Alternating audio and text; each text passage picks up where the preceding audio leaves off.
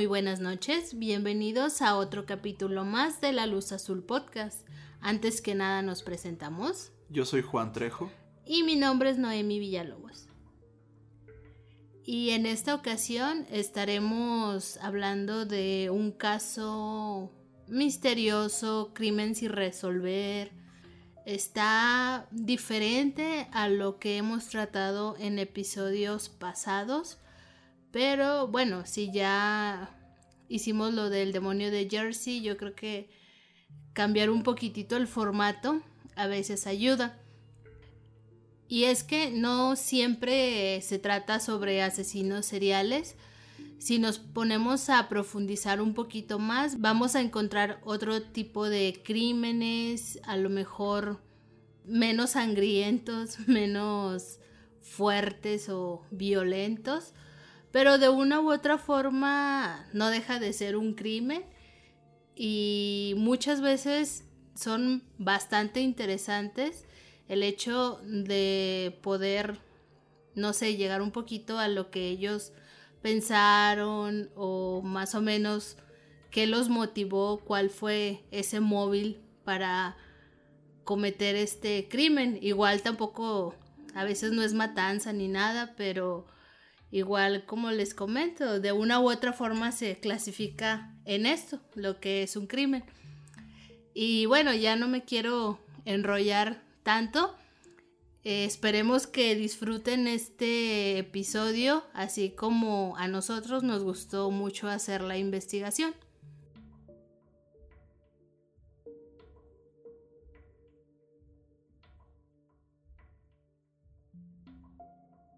Cuando pensamos en abordar un avión, seguro se nos viene a la mente ese estresante protocolo que incluye rigurosos filtros de seguridad, identificaciones, la revisión a detalle de nuestro equipaje, etcétera, etcétera. Este protocolo es bastante rutinario, incluso el día a día para miles de personas. Pero tal vez muchos de nosotros ignoramos que estas medidas de seguridad son relativamente recientes. Por ejemplo, no fue hasta la administración de Bill Clinton, cerca del año 2000, cuando se hizo obligatorio una identificación con fotografía para abordar. Antes simplemente decías me llamo tal, dame un boleto y nadie te pedía nada. Si pensamos en que los primeros vuelos comerciales se dieron alrededor de la década de 1950, esto nos deja con casi 50 años en los que cualquier persona podría abordar el mismo avión que tú. Se podría haber sentado a un lado de ti sin ningún tipo de garantía o seguridad sobre quién es en realidad. Pues en este episodio de La Luz Azul Podcast vamos a contarte uno de esos casos en los que esta falta de protocolos de seguridad ayudaron a que un misterioso individuo escapara con el equivalente a un millón de dólares de la actualidad el único caso de piratería aérea sin resolver en la historia de la aviación comercial, el escape de D.B. Cooper.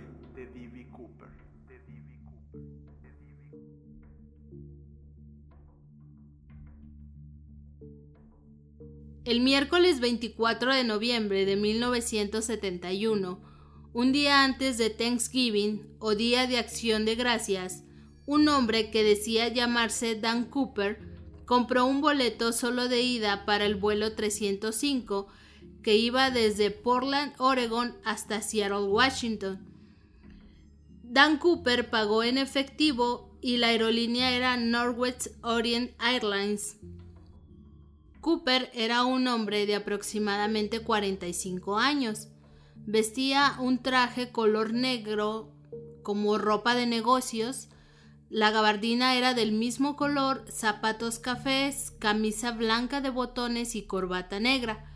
Se dice que traía en sus manos un portafolios negro y una bolsa de papel cartón similar a la que te dan en la panadería. El hombre abordó el avión y se colocó en el asiento 18C. y antes de que despegaran ordenó un bourbon con soda. Esta clase de bebida era considerada como para personas importantes, ya que gente como empresarios solía pedirla. Diez minutos después de haber despegado, pasadas las tres de la tarde, el hombre le pasó a una azafata una nota, y ella la puso en su bolsillo sin mirarla, pensando que sería su número telefónico o una proposición sexual, ya que por aquellos años era muy típico que esa clase de propuestas se les hicieran a las azafatas. Así que ella simplemente lo ignoró. Pero el hombre le dijo, Señorita, yo que usted miraría esa nota. Tengo una bomba.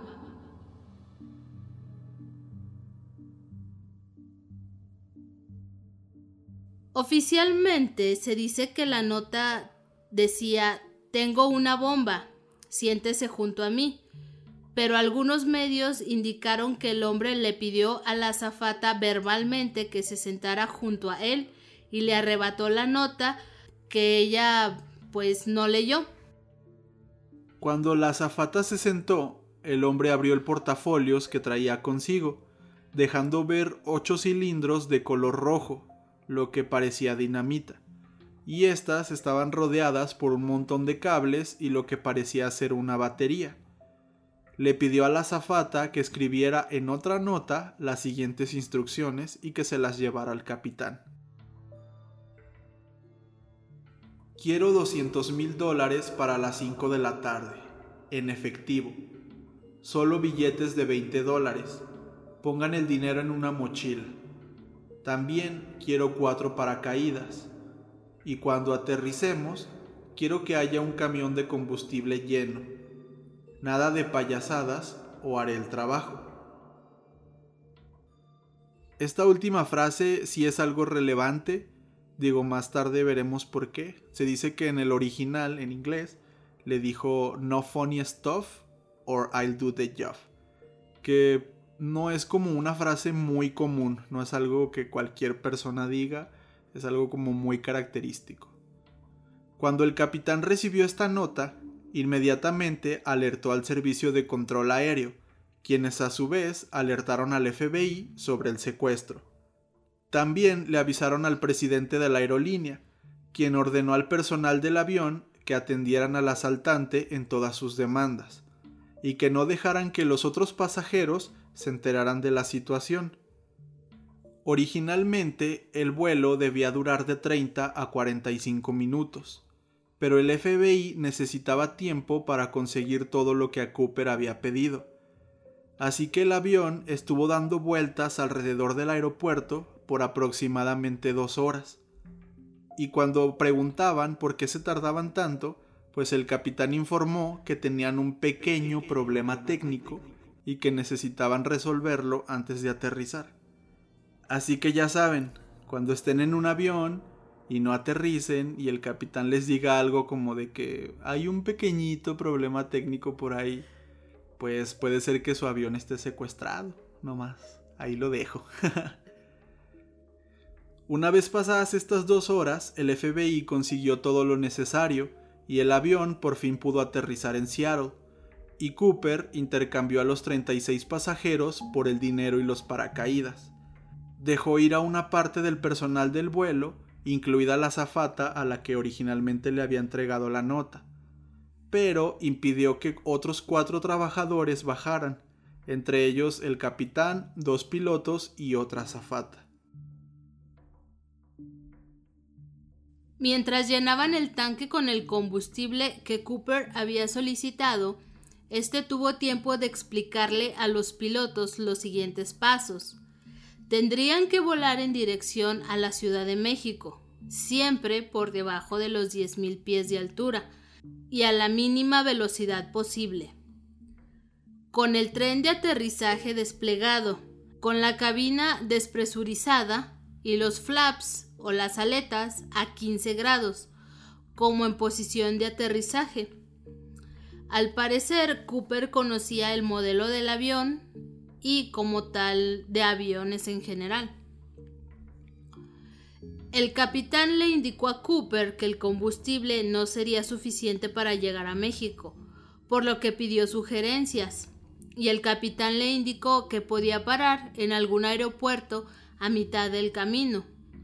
El hombre aceptó, pidió que prepararan todo y despegaran. Salieron del aeropuerto de Seattle aproximadamente a las 7.40 pm, casi dos horas después de haber aterrizado. Ya en el aire, la azafata que estaba en la cabina con Cooper dice que lo recuerda tranquilo y muy amable. Incluso pidió otro bourbon con soda y lo pagó. Y hasta le dejó una propina. Ella le preguntó si esto lo hacía por venganza o por rencor a la aerolínea, a lo que Cooper le contestó. A la aerolínea no, pero digamos que sí es una especie de venganza. La zafata también indicó que Cooper parecía conocer la zona, ya que reconocía algunas ciudades desde las alturas y dio detalles sobre sitios cercanos. Poco después de las ocho de la noche, Cooper se puso un par de lentes de sol y le indicó a la azafata que lo dejara solo, que se fuera a la cabina de control con los demás. Pasaron unos minutos y el personal en la cabina notó que la luz de advertencia se prendía, indicando que la puerta del avión estaba abierta. Llamaron al hombre a través del intercomunicador, pero no obtuvieron respuesta. Dado el peligro que implica que la puerta esté abierta, ninguno de los cuatro salió de la cabina de mandos hasta que aterrizaron en Reno, Nevada, a las 10:15 pm, donde recargarían combustible. Una vez en tierra, el FBI abordó, pero no encontraron al hombre por ningún lado. Dan Cooper había saltado en algún sitio entre Seattle y Reno, en medio de la noche, llevándose consigo dos paracaídas y la mochila con 200 mil dólares. Nunca fue visto de nuevo.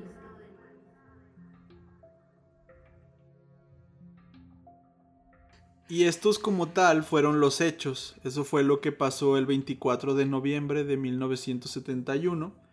Y ahora vamos con la investigación y la búsqueda por este misterioso hombre el FBI nombró a este caso NORJAC, que es la abreviación de Northwest Hijacking o el secuestro de Northwest. Si recordamos, este era el nombre de la aerolínea, Northwest Airlines.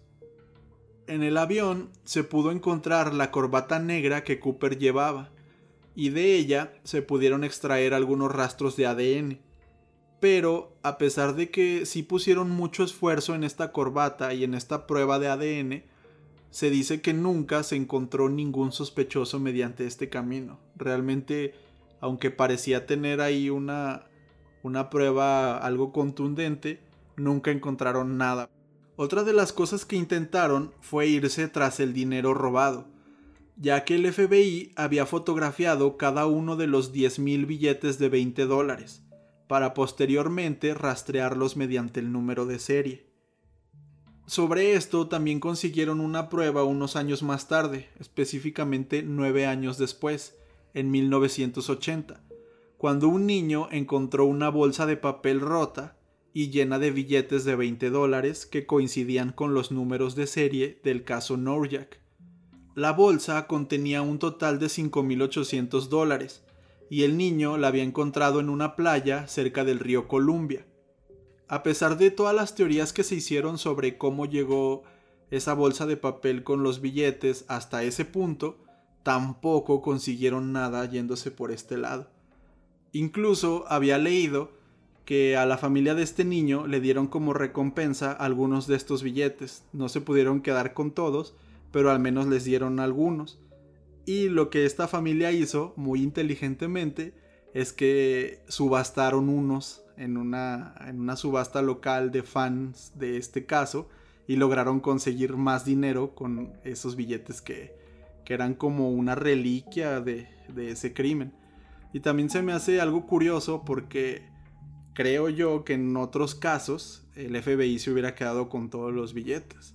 Y aunque les hubieran dado una compensación, me imagino que nunca les habrían dado original, o sea, los billetes originales. Entonces, pues al menos la familia sacó algo de ahí.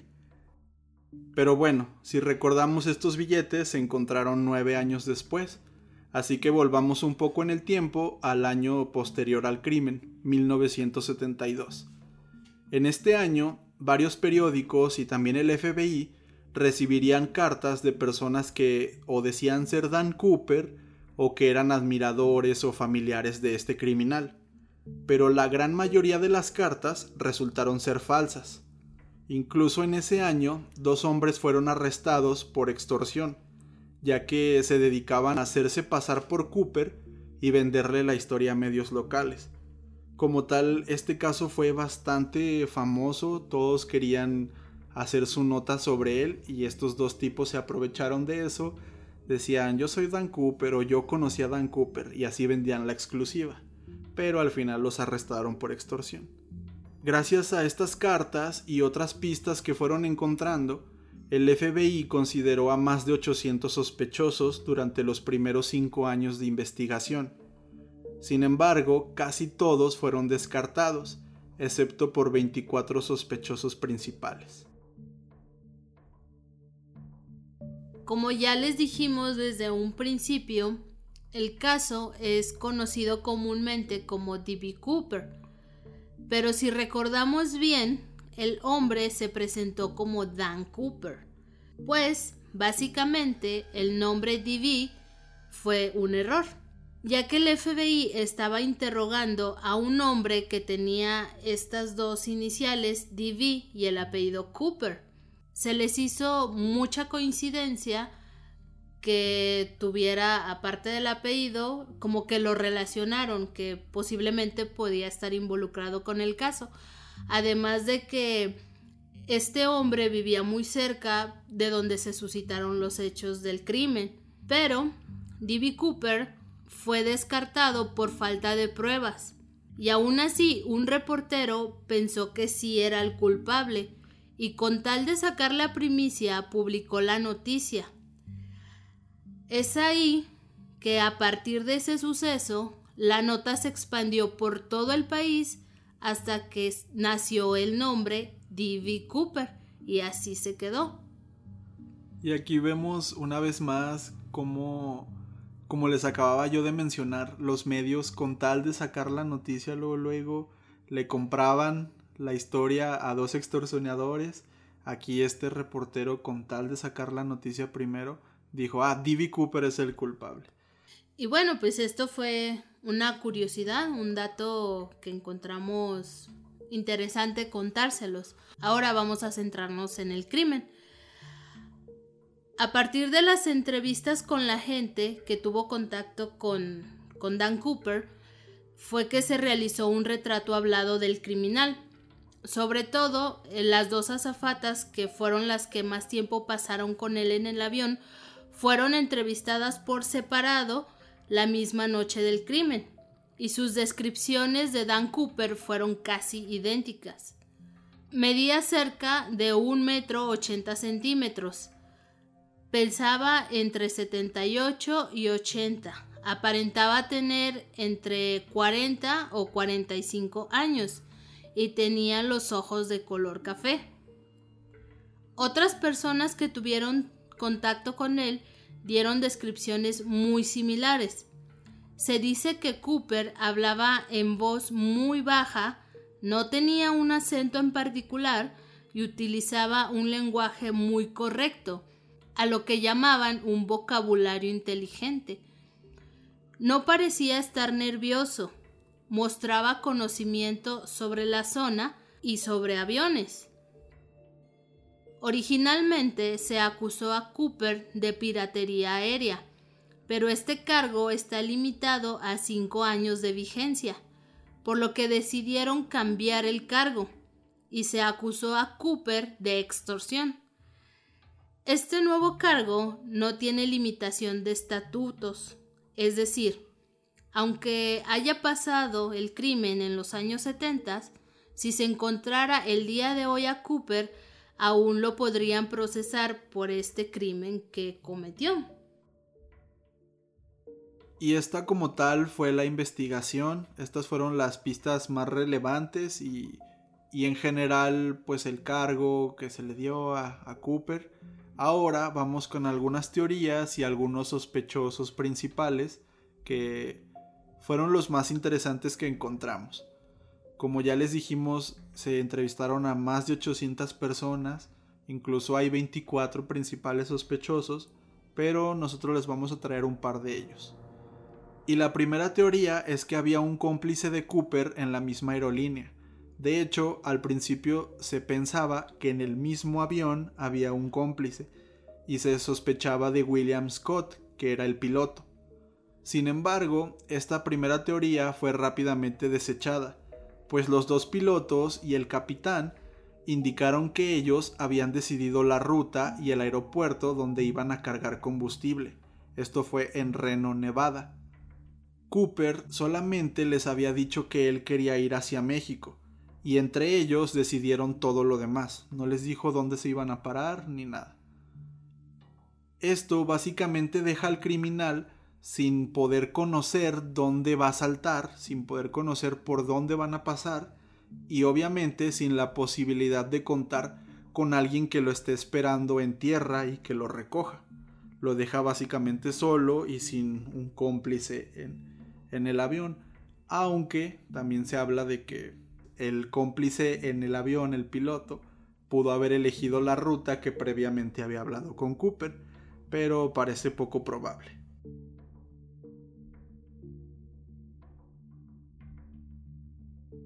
Otra de las teorías que se tiene es que Dan Cooper en verdad era Lynn Doyle Cooper. El FBI comenzó a investigar a Lynn Doyle en el 2011, a pesar de que el hombre murió en 1999. La primera en contactar al Buró de Investigaciones para contarle sobre Lynn fue su propia sobrina, Marla Cooper Marla recuerda que en 1971, el año del crimen, ella tenía 8 años y toda su familia estaba en casa de su abuela para celebrar el tan famoso Thanksgiving. La abuela vivía en Sisters, Oregon, a unas 3 horas de Portland. Sus tíos Lynn y Dewey Cooper habían estado actuando de manera sospechosa desde que los despidieron de Boeing. Esta era una empresa encargada de manufacturar aviones. Justo un día antes de Thanksgiving, ambos se fueron a cazar pavos para la cena. A la mañana siguiente, el tío Lin llegó a la casa todo sucio y con heridas y sangre por todo el cuerpo, explicando que había tenido un accidente de auto. Marla también recuerda que, días después de los sucesos, escuchó a sus tíos diciendo que por fin todos sus problemas económicos estarían resueltos. Días después, su padre, Donald Cooper, le dijo a Marla que nunca mencionara nada sobre lo de sus tíos. Y a partir de ese entonces, Donald se alejó de Dewey y de Lynn. Otro dato interesante es que Lynn Cooper era fanático de una serie de cómics franco-belga de los años 50, en donde el protagonista era un héroe de aventuras y piloto de aviones. El nombre de este héroe era Dan Cooper. Quizá de ahí nació el seudónimo del criminal. Al final el FBI dejó de investigar a los hermanos Lynn y Dewey Cooper por falta de pruebas aunque sus familiares aseguran que los tíos se salieron con la suya. A mí estos sospechosos se me hacen bastante interesantes, ya que si recordamos lo que habíamos contado, Dan Cooper le dijo a la azafata que no era una venganza a la aerolínea, pero sí era una especie de venganza. Y a estos dos tíos los habían corrido, los habían despedido de la empresa que fabricaba los aviones. Entonces por ahí es donde a mí me da ahí la curiosidad de que tal vez ellos pudieron, pudieron ser. Ahora vamos con otro de los sospechosos, quien es de hecho el principal sospechoso de este caso, y el favorito del FBI. Se llama Richard Floyd McCoy. En abril de 1972, solamente cinco meses después del escape de Cooper, Richard fue arrestado por secuestrar un avión con un modus operandi bastante parecido al Norjak. De hecho, el modelo del avión en ambos crímenes era el mismo. Ambos pidieron cuatro paracaídas y también ambos dieron notas a la zafata. En la nota de Richard Floyd se podía leer nada de payasadas o no funny stuff. Por eso les decía también al principio del episodio que es como una frase bastante peculiar. Cooper la usó en el primer asalto y este Richard la escribió en su nota, no funny stuff. Otra coincidencia bastante sospechosa es que ambos secuestros se llevaron a cabo justo en periodos vacacionales de la Brigham Young University, donde Richard estaba estudiando. A pesar de ser el favorito de varios agentes importantes del FBI, se descartó del caso Dan Cooper. En primera, porque según las autoridades no coincidía con la descripción física ni con la edad, ya que Richard solamente tenía 30 años y en segunda, este hombre había estado con su familia en Utah para Thanksgiving el día después del Norjak, así que no era tan probable que él hubiera sido. Richard Floyd McCoy fue sentenciado a 45 años de prisión solamente por su crimen comprobado. Dos años más tarde escapó de prisión y murió en un tiroteo con la policía en noviembre de 1974. A la lista de sospechosos se suma Duane Weber. Él confesó ser Divi Cooper en su lecho de muerte. Su esposa, Joe Weber, asegura que justo antes de morir, en marzo de 1995, su marido le dijo, Tengo un secreto que contarte. Yo soy Dan Cooper.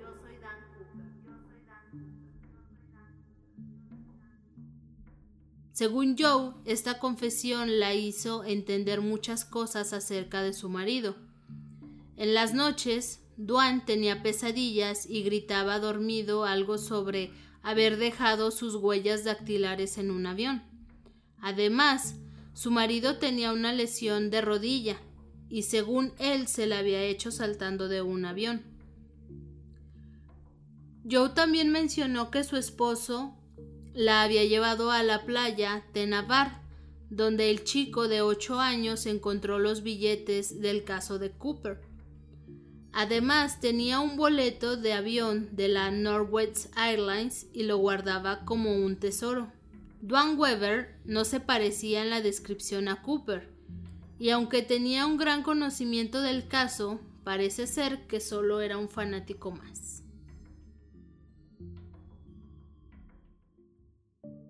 Otro de los sospechosos es Kenneth Christiansen. Y de hecho este es el principal sospechoso de un escritor llamado Geoffrey Gray, quien escribió un libro bastante popular sobre este caso. La teoría nació cuando Lyle, el hermano del sospechoso Kenneth, vio un episodio de esta serie Unsolved Mysteries o Misterios sin resolver, que lo había convencido de que su hermano era D.B. Cooper. De hecho, también Kenneth, al igual que Duane, en su lecho de muerte, le confesó algo a Lyle, a su hermano, y le dijo lo siguiente. Hay algo que deberías saber, pero no te lo puedo decir. Entonces, esta frase, aunque no tiene mucho contexto, es lo que hizo a su hermano Lyle que sospechara todavía más. Otros datos interesantes sobre Kenneth es que trabajaba como sobrecargo para la misma aerolínea del caso de Cooper, así que esto refuerza un poco esa primera teoría en que el crimen tal vez fue llevado por los mismos trabajadores de la aerolínea. Otro dato es que la bebida favorita de Kenneth era el bourbon con soda, y se compró una casa muy cerca de donde habían ocurrido los hechos. El autor Geoffrey Gray, que escribió un libro muy famoso sobre este caso, cuando estaba investigando para escribir este libro, entrevistó a una de las azafatas que interactuó directamente con Cooper y le enseñó una foto de Kenneth.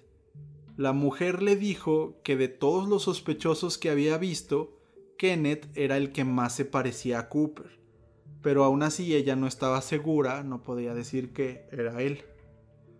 Sin embargo, el FBI descartó a Kenneth como sospechoso porque a pesar de que la azafata decía que sí, ellos decían que no, que no se parecía a Cooper. Otra de las razones para descartarlo es que Kenneth había sido experto en paracaidismo en la Segunda Guerra Mundial y también, según el FBI, Cooper no era para nada experto en paracaidismo. Y esto nos lleva a la siguiente teoría. D.B. Cooper no sobrevivió. El agente especial del FBI, Larry Carr, tomó el caso en el 2007 y defiende la idea de que D.B. Cooper no pudo haber sobrevivido a la caída. De hecho, en una ocasión dijo lo siguiente. Originalmente pensamos que Cooper era un paracaidista experimentado, tal vez de la Fuerza Aérea, pero concluimos después de años de investigación, que simplemente no podía ser así. Un paracaidista profesional nunca habría saltado de noche, lloviendo y con el viento a 300 kilómetros por hora chocando contra su cara, menos vistiendo una gabardina y mocasines. Además, Cooper saltó en una zona boscosa. Esto, acompañado de la lluvia, lo habrían dejado con visibilidad nula. Algunos medios mencionan que los paracaídas que se llevó consigo no eran dirigibles, por lo que no pudo conducirlos a un destino en específico. Esta teoría pierde credibilidad ante el hecho de que ni el cuerpo, ropa o paracaídas fueron encontrados. Pareciera que D.B. Cooper simplemente desapareció.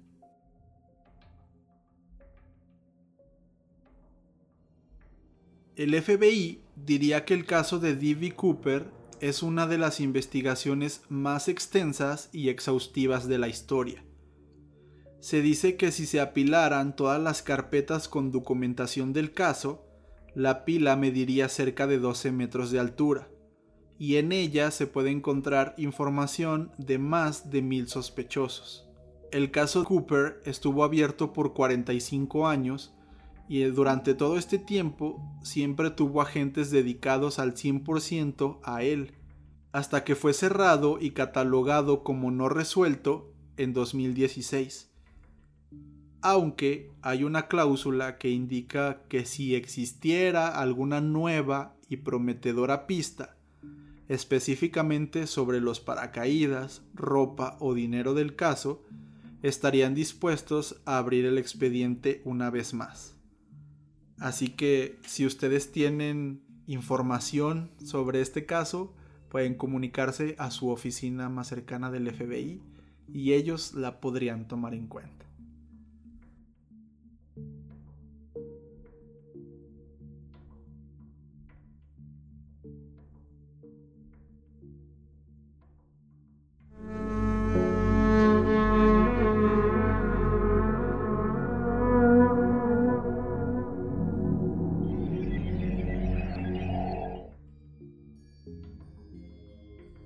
Y bueno, este fue el caso de este episodio. Un caso que en lo personal a mí me gusta mucho. Ya lo había escuchado desde hace años, ya lo conocía. Pero creo que nunca me había metido a investigar tantos datos. Incluso hay muchas teorías que dejamos fuera porque no están bien corroboradas, no son muy verídicas.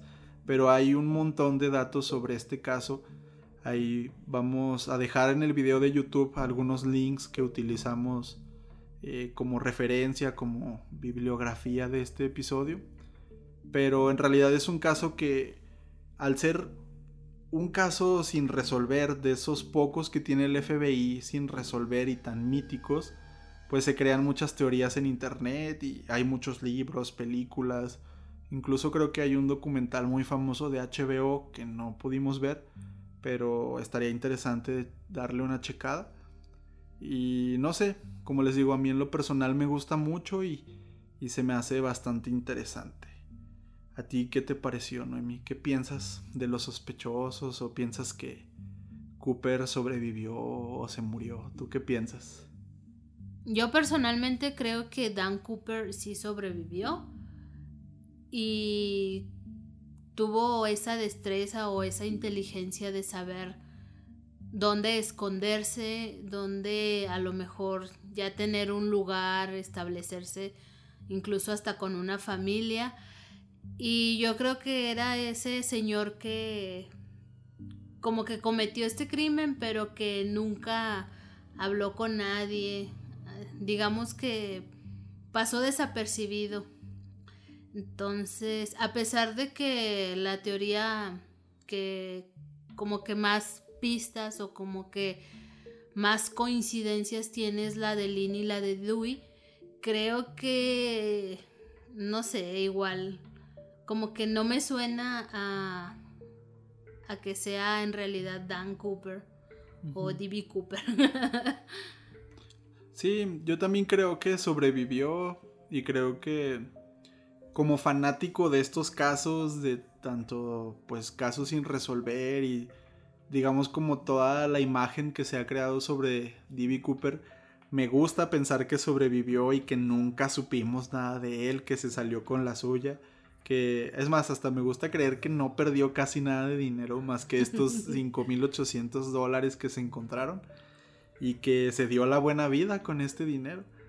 Pero sí, a mí digo, de los sospechosos que vimos, los que más me parecen sospechosos ahora sí que valga la redundancia, son Lynn y Dewey Cooper. Pero sí, también me gusta creer que es un tipo del que ya nunca supimos nada de él y que se salió con la suya bastante, o sea, completamente. Y sí, como lo mencionas, eh, el caso, aparte de que es muy famoso, tiene muchas referencias en muchos lados. Yo recuerdo que en Prison Break hacen una referencia de D.B. Cooper. Entonces, por si han visto, yo siento que si han visto la serie a lo mejor porque pues ya fue muy viejita. Pero yo no la he visto. Bueno, yo, quiero pensar que la mayoría de las personas ya la han visto.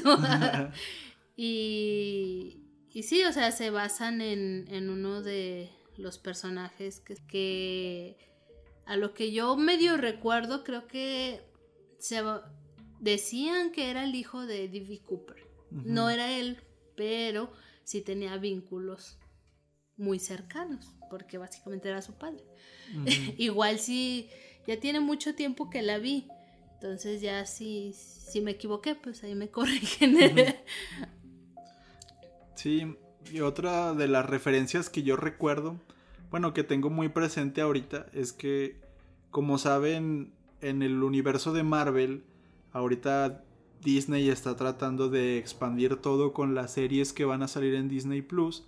Y hace unos meses salió el tráiler de la serie de Loki. Loki va a tener su propia serie. Y en el tráiler se puede ver ahí una escena en la que básicamente recrean esta pues este momento en el que D.B. Cooper le da la nota a la zafata y después se pone sus lentes y salta del avión con una mochila llena de dinero. Entonces, Todavía no vemos la serie porque todavía no sale, pero por el tráiler se da a entender que van a usar ese momento como referencia, como si Loki hubiera sido D.B. Cooper. Y, o sea, esto nos demuestra que básicamente ya es un personaje de la cultura pop. Ha tenido muchos cameos en muchos lados, en muchas series, películas, libros. O sea, se le han dedicado muchos, muchos, pues ahora sí que mucho contenido en diferentes formatos oficialmente el FBI lo tiene como un caso que no pudimos resolver, ya no supimos qué onda con él. Lo cual es un poquito gracioso, ya que el FBI es, digamos, una institución con una reputación bastante alta. sí. El criminal pudo más que ellos. Sí. y como les decía al principio, es el único caso de piratería aérea sin resolver en la historia de la aviación comercial. Hay otro caso muy famoso que de hecho ya nos habían pedido algunos de ustedes, tal vez en el futuro lo, lo hagamos, el del avión de Malasia Airlines, desapareció junto con todos sus tripulantes, pero de este caso no se ha podido catalogar como piratería aérea porque no saben exactamente qué pasó. No saben si fue un secuestro, si fue algo parecido a lo de D.B. Cooper. Hay otras teorías ahí que dicen que aliens o cosas así. Entonces, como tal, no se tiene catalogado como piratería aérea porque todavía no se sabe qué pasó. Entonces, con esto deja a D.B. Cooper como el único pirata aéreo que nunca se encontró, que se salió con la suya. Y yo creo que con esto concluimos este episodio que también como si bien les dije regular, bueno, más bien no habíamos tratado como que este tipo de temas. Estábamos un poquito más en lo paranormal y true crime y se nos hizo interesante aunque sea cambiar un poquitito estos relatos. Esperemos que les haya gustado. Agradecemos sus buenos comentarios que nos han dejado en YouTube, algunos en, Facebook y pues esperemos que, que disfruten y de nuestra parte sería todo y nos despedimos. Muy buenas noches. Recuerda que puedes escucharnos en Apple Podcasts, Spotify, Google Podcasts, YouTube y otras plataformas más. Y no olvides que puedes seguirnos en Facebook e Instagram como La Luz Azul Podcast.